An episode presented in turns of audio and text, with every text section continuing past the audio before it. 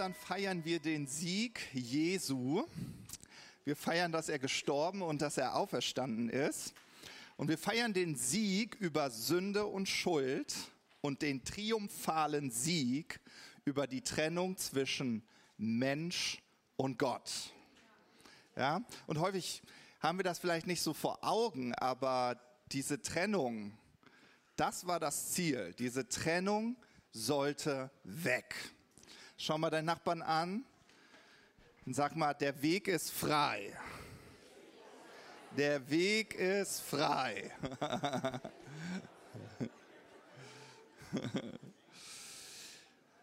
Ja, die Predigt hat den Namen Heimatliche Momente und wie mir ja das in der Moderation schon so schön angekündigt hat, ähm, wollen wir das heute auch erleben.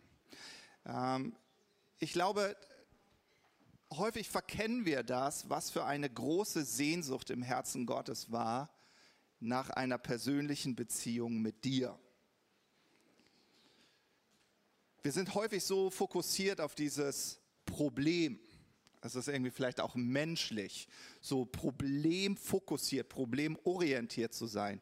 Oh, diese Sünde, diese Schuld. Und wenn man so in die Kirchengeschichte hineinschaut, war die Kirche, würde ich sagen, mehr darauf fokussiert, auf die Sünde und die Schuld, also auf das Problem, als auf Jesus. Ja, aber wenn du Teil dieser Leuchtfeuergemeinde bist, dann weißt du, dass wir uns nicht auf die Schuld fokussieren, auch nicht auf die Sünde, sondern wir fokussieren uns auf Jesus. Ja, wir fokussieren uns auf Jesus. Wenn man so in diese Ostergeschichte eintaucht, dann kommt man nicht drumherum, sich mit dem Leiden Jesu auseinanderzusetzen. Das will ich heute gar nicht so sehr machen, auch gar nicht in den Fokus richten, aber ich glaube, uns sollte immer wieder bewusst sein, was für einen Preis es Jesus gekostet hat, diese Trennung hinvorzunehmen. Und ich möchte euch heute ganz kurz in ein Bild hineinnehmen, äh, das sich vor dem Statthalter Pilatus abgespielt hat. Wie ihr vielleicht wisst, wäscht Pilatus seine Hände in Unschuld. Ja, daher kommt auch das Sprichwort, seine Hände in Unschuld waschen. Ja, er wäscht seine Hände in Unschuld, weil er erkennt, dieser Jesus, der ihm dort vorgestellt wird, ist wirklich ohne Sünde. Ein unschuldiger Mann,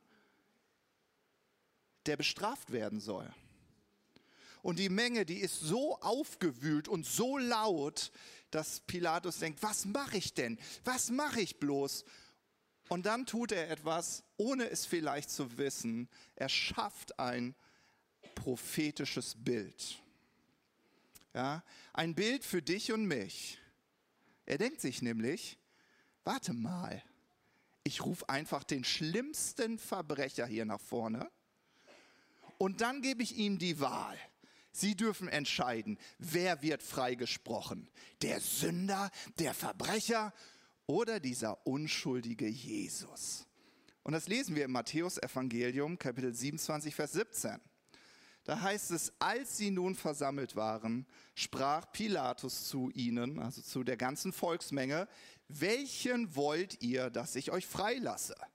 Barabbas oder Jesus, den man Christus nennt?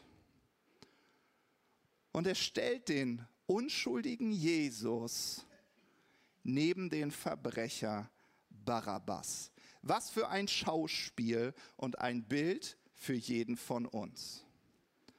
Barabbas, wissen wir, symbolisiert jeden einzelnen von uns. Und dort neben ihm steht der gerechte Jesus. Und wenn du die Ostergeschichte kennst, dann weißt du, dass Barabbas freigesprochen wird. Barabbas wird freigesprochen und Jesus wird schuldig gesprochen. Er wird ans Kreuz genagelt.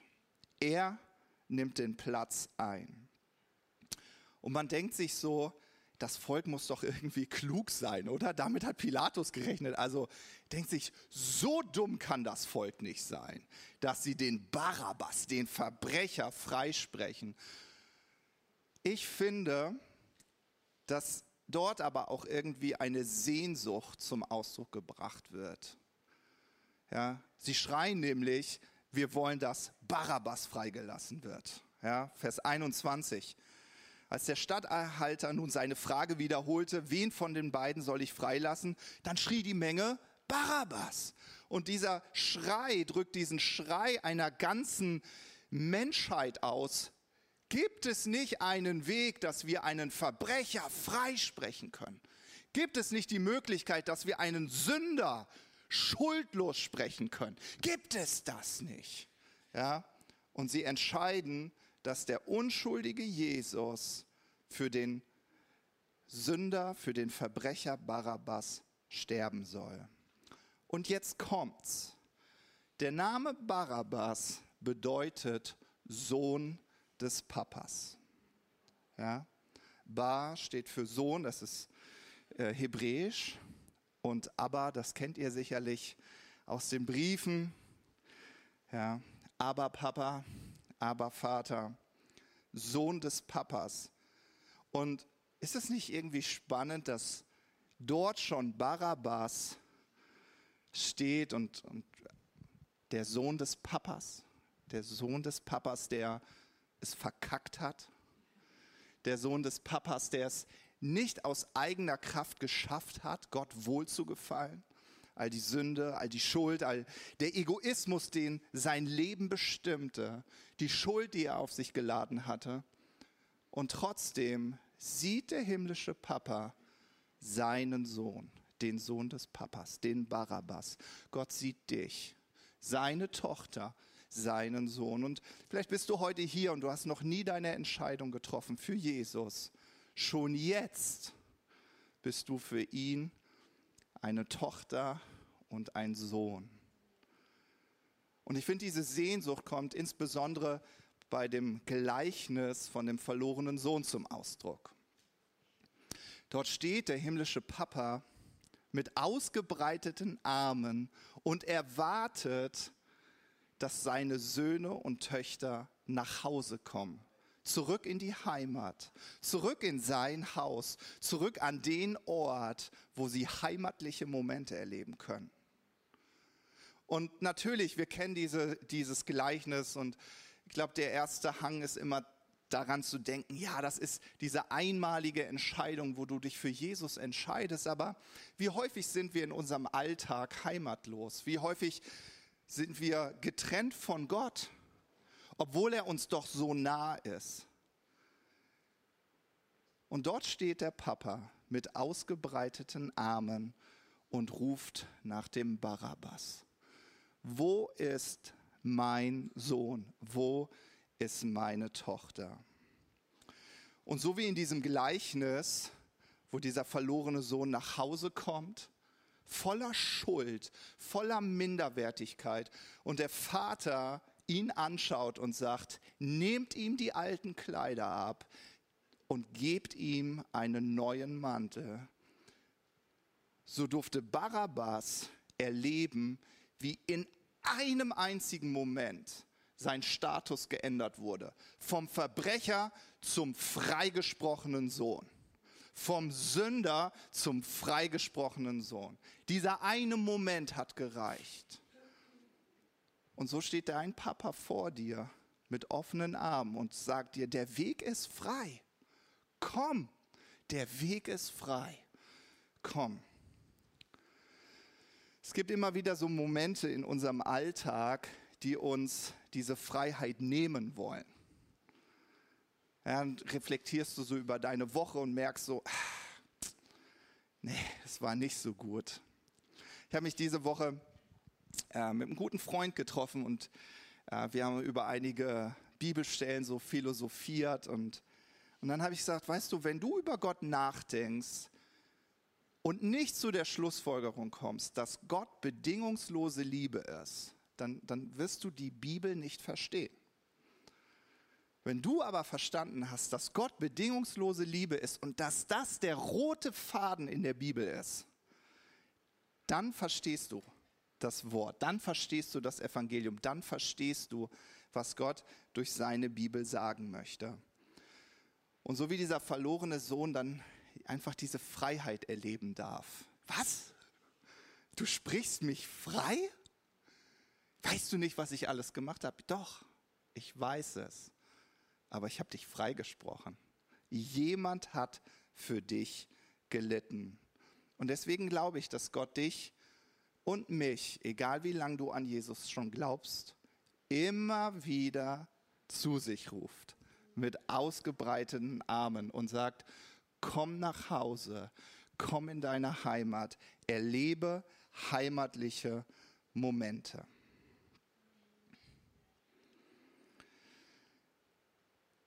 Ja, was hindert uns denn daran, heimatliche Momente zu erleben?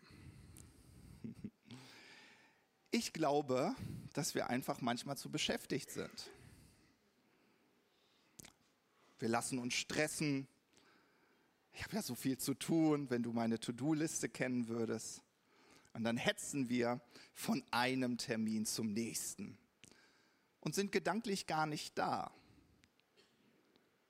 Wir fühlen uns gar nicht mit Gott verbunden, weil womit ich mich verbunden fühle, ist das Gefühl der Hetze. Von Termin zu Termin und, und dann er, er, erlebst du dich auf einmal und denkst so, hm, was unterscheidet mich denn jetzt von dem verlorenen Sohn, wenn ich auch mit allem Möglichen beschäftigt bin? Und vielleicht sagst du, echt, wie der verlorene Sohn, das geht ja gar nicht. Mann, wie kann man bloß süchtig nach Glücksspiel sein? Naja, vielleicht bist du, Glück, äh, bist du süchtig nach deinem Handy. Vielleicht bist du gerade süchtig nach der neuesten Netflix-Serie. Und das bestimmt dein Leben. Und das ist gar kein Raum für heimatliche Momente in Gottes Gegenwart. Und deswegen wünsche ich mir das so für dich, dass du dieses Jahr Ostern sagst, nee, das Gleichnis des verlorenen Sohnes spricht auch irgendwie für mich. Ich glaube, ich, ich will mehr dieser heimatlichen Momente erleben, wo all die Dinge, die scheinbar so wichtig in meinem Leben sind, einfach mal zur Seite gestellt werden und ich diese Momente habe in Gottes Gegenwart bei meinem Papa. Und ich weiß nicht, wie es euch geht, aber ich finde, es gibt viele gute Dinge in meinem Leben, die ihre Zeit brauchen. Meine Familie braucht Zeit. Ich habe meinen Papa richtig lieb und ich, es tut mir irgendwie immer total leid, weil häufig kriegt er so das Fett weg in meinen Predigt. Das ist mir schon mal aufgefallen. Also ich liebe meinen Papa von ganzem Herzen. Aber ich erinnere mich an so viele Momente, wo ich ihn am Handy gesehen habe und nicht präsent in den Familienmomenten. Und das meine ich mit beschäftigt. Das sind manchmal auch vielleicht keine bösen Dinge. Und denkst du, ah, ich muss, ich muss hier, ich muss jetzt dringend, Matthias hat geschrieben, ich muss dem Pastor Matthias sofort antworten. Und dann greifst du zu deinem Handy und eigentlich wolltest du gerade deine Bibel lesen. Eigentlich wolltest du gerade in Gottes Gegenwart eintauchen, aber ah, Pastor Matthias hat geschrieben. Ah, da muss ich antworten. Ja, ganz wichtig. Und dann greifst du dazu.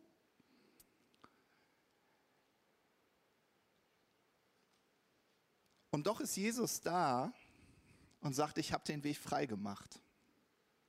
Und du wirst nie einen Vorwurf aus seinen Ohren hören.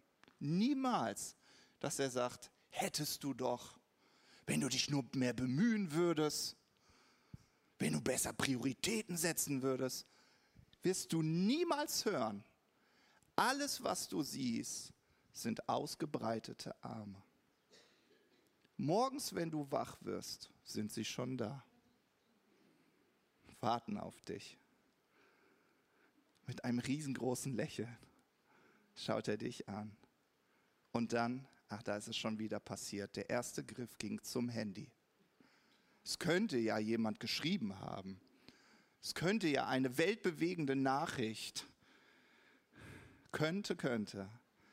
Ach, habe ich, schon, hab ich schon die Sportergebnisse gecheckt? Ich bin ja gestern mal ein bisschen früher ins Bett gegangen vor 23 Uhr. Muss mal gucken, hab ich, was habe ich verpasst?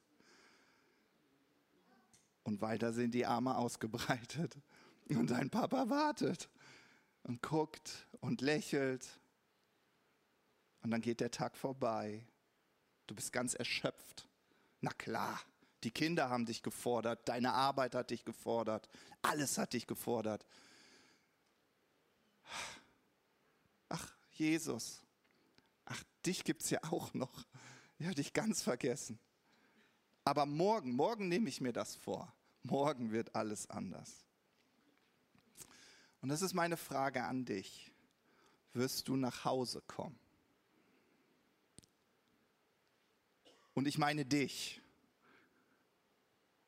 Auch dich, der du schon jahrelang an Jesus glaubst. Wirst du nach Hause kommen? Wirst du in deine Heimat gehen? Wirst du an dem Tisch des Papas Platz nehmen? Und lass uns einen heimatlichen Moment nehmen, wie du ihn in deinen Alltag integrieren könntest, indem du einfach deine Augen schließt und vor deinem inneren Auge diese ausgebreiteten Arme siehst. Da steht er, dein Jesus, dein Papa im Himmel. Und er ruft, komm, komm lass dich umarmen.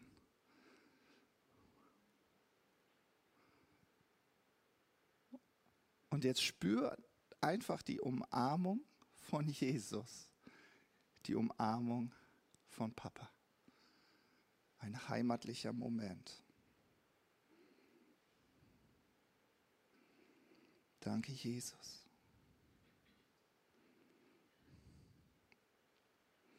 Danke, Jesus.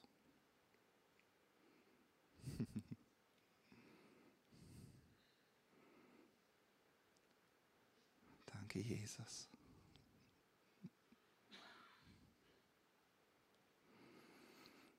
War gar nicht so schwer, oder? Wisst ihr, damals, wo ich meine wunderschöne Anja kennengelernt habe, hat sie im Norden von Deutschland gewohnt, in Glückstadt. Und ich unten auf so einem kleinen Kuhdorf in Baden-Württemberg. Wir konnten uns nicht immer sehen und es gab noch kein FaceTime. Smartphones kamen gerade so auf den Markt. Noch nicht mal. Ich glaube, 2005 gab es sie auch noch gar nicht. Ne? Ich glaube, die sind erst 2007 gekommen. Das heißt, ich habe meine Frau ohne ein Smartphone kennengelernt. Oh mein Gott, wie alt bin ich? ja, wir hatten noch diese alten Nokia-Handys mit Snake. Das einzige Spiel, was es gab. Meine Schwester war darin immer so gut, hat immer meinen Highscore geknackt. Ich, sie hatte nämlich damals noch kein Handy. Ich war immer so verärgert. Naja, okay. Heute ist es genauso. Meine Jungs äh, schaffe ich gar nicht. naja, wenigstens, äh, um das Beispiel auszuführen, Natürlich konnte ich gar nicht so viel Kontakt mit Anja haben. Also sowas wie Sprachnachricht gab es ja nicht. Ihre Stimme hören oder so. Es war dann immer, hat sie eine SMS geschrieben. Es gab ja noch kein WhatsApp, hat sie eine SMS geschrieben. Oh, das ist krass, das ist erst 17 Jahre her und man denkt, das ist so lange. Versteht ihr? Das ist, ach, ist die Zeit so schnell, ja, so getrieben, wie wir heute leben. Innerhalb von äh, 15 Jahren hat sich das ganze Leben verändert. Ja, manchmal ist Technik kein Segen. Naja, wenigstens, wo ich euch mit hineinnehmen möchte, ist, ich habe mir immer wieder solche Momente genommen, wo ich einfach die Augen geschlossen habe und mir vorgestellt habe, dass Anja gerade vor mir steht und habe mir ihr Lächeln vorgestellt. Und wenn du mal verliebt warst, dann kannst du das nachvollziehen. Und gleich hatte ich wieder Schmetterlinge im Bauch und war total verliebt. Ja, schön, ne? Und genauso kannst du das mit Jesus erleben. Genauso kannst du das mit deinem himmlischen Papa erleben. So, und mich, musste keiner ermutigen und sagen, hier, stell dir mal deine Frau vor. Sondern es war irgendwie so ganz natürlich, so dieses Verliebtsein, was sie jetzt wohl gerade macht. Wahrscheinlich denkt sie auch an mich und lächelt mich an. Ja? Und genauso ist dein Jesus. Mit offenen Armen steht er da. Dein himmlischer Papa steht mit offenen Armen da und denkt an dich und fragt sich, wirst du an mich denken? Ja. Und so kannst du einen heimatlichen Moment schaffen in deinem Alltag. Wer ist Jesus für dich? Ist er dein Retter? Vielleicht deine Fahrkarte in den Himmel? Das habe ich geschafft. Ich komme auf jeden Fall in den Himmel. Vielleicht ist er auch dein Arzt, dein Wohltäter. Wer ist Jesus für dich? Ist er für dich auch dein Meister, dein Herr, dein Rabbi, dem du folgst?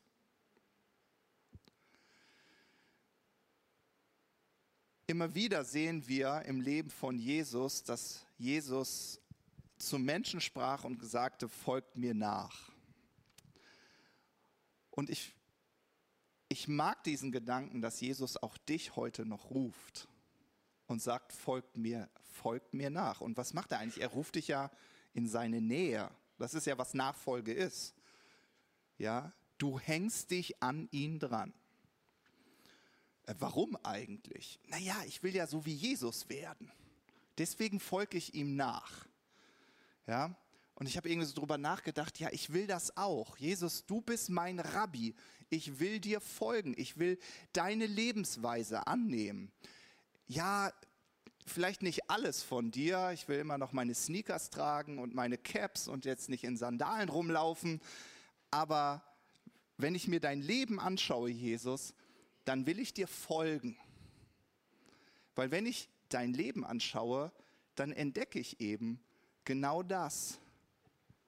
Er schaffte Momente, schaffte Momente mit Gott und Momente mit Menschen.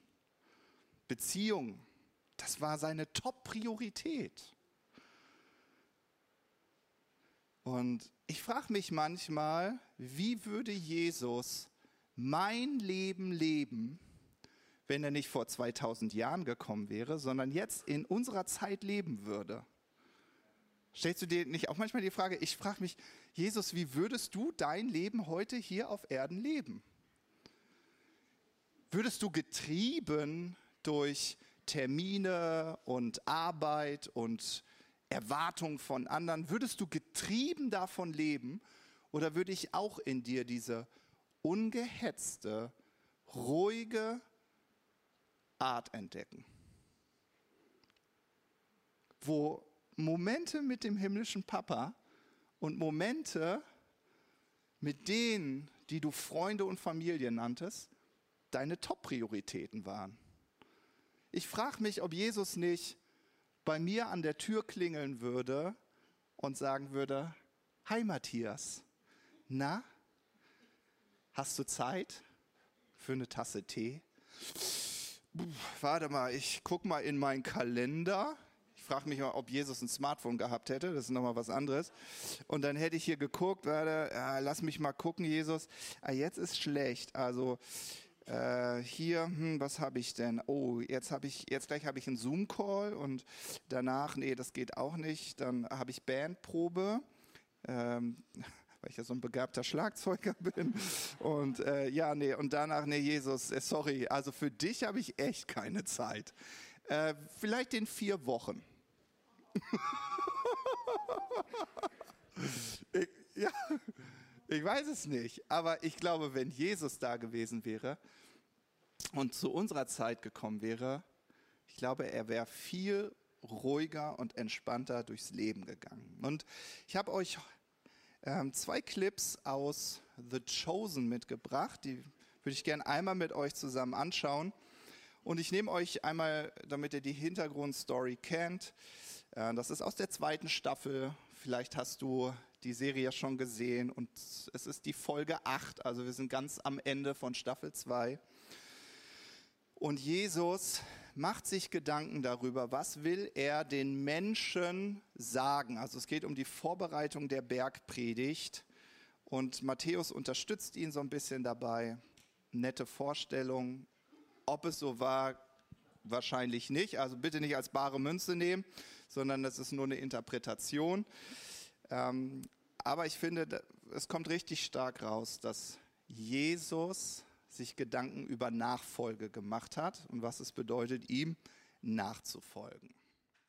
Ich finde die Vorstellung so schön, dass während Jesus seine Bergpredigt geschrieben hat, die Begegnung vor Augen hatte, die er mit seinen Jüngern hatte oder die die Jünger miteinander hatten. Es ging immer um Begegnung. Und Jesus ist total ungehetzt, nimmt sich die Zeit. Ich weiß nicht, ob euch das aufgefallen ist. Guckt er da und Matthäus, Rabbi, Rabbi? und Jesus so, ja, gleich, ja, so innerlich so, ja, gleich. Matthäus, ganz ruhig, alles gut. Ja, oder die Jünger im Lager, ah, was, wer weiß, kommt Jesus. Peter, komm, wo ist er überhaupt? Und lalala. Alle so gestresst, gehetzt und ah, alles muss organisiert werden und alles ist so wichtig. Und Jesus ist so tiefenentspannt.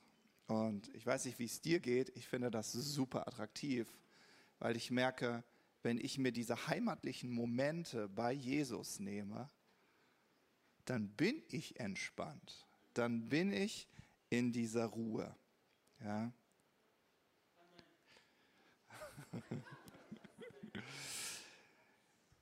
Ja, wie würde Jesus wohl mein Leben führen? Vielleicht magst du über Ostern diese Frage einmal für dich persönlich mitnehmen.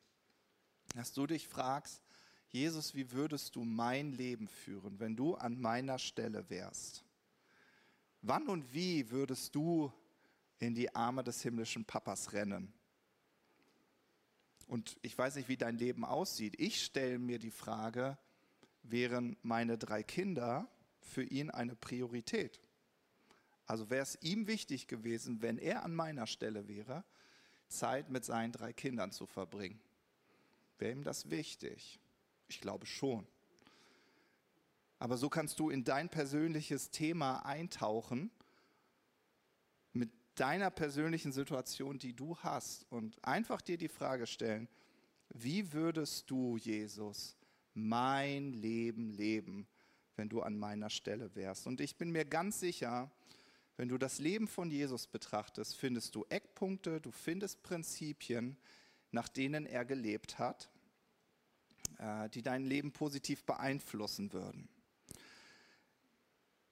Ich merke auf jeden Fall ganz schnell, Jesus nachzufolgen, muss es in meinen Kalender und in meine täglichen Praktiken schaffen, sonst wird es niemals passieren.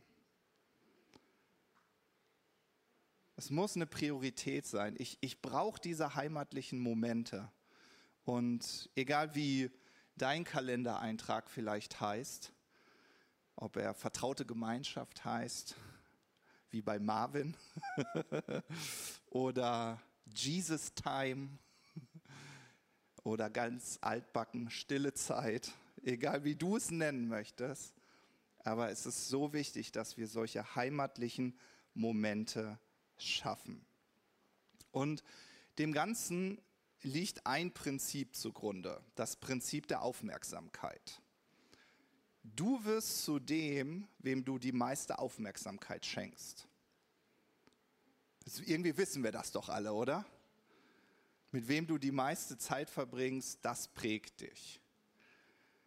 Und das muss doch bedeuten, dass du Jesus die meiste Aufmerksamkeit schenkst weil sonst folgst du ihm nicht wirklich nach. Sonst ist es, es ist vielleicht ein frommer Wunsch, aber wenn wir es im Alltag nicht schaffen, Raum für diese heimatlichen Momente in der Gegenwart von Jesus zu schaffen, dann bist du vielleicht ein frommer Christ. Ja, aber kein Jesus-Nachfolger. Und ich liebe das, so wie Jesus gesagt hat, dass er sagt, das ist eine Landkarte. Hä? Wie ist das eine Landkarte? Ja, es ist eine Landkarte.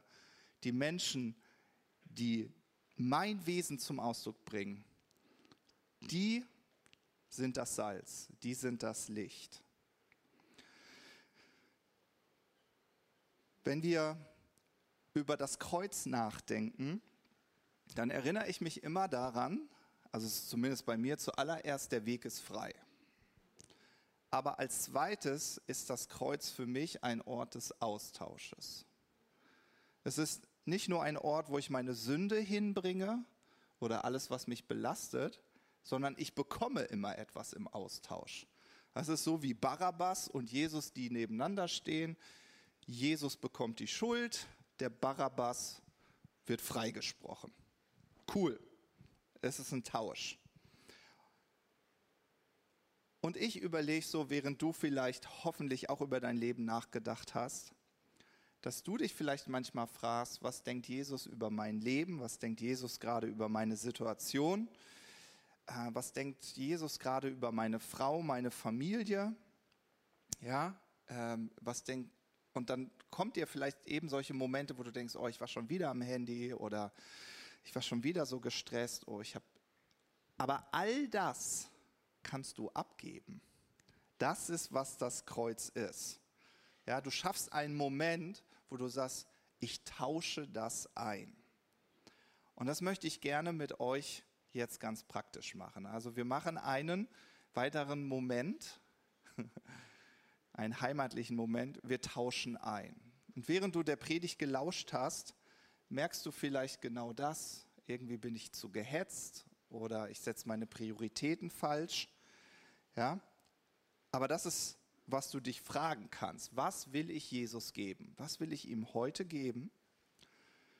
Und was wird mir Jesus dafür schenken?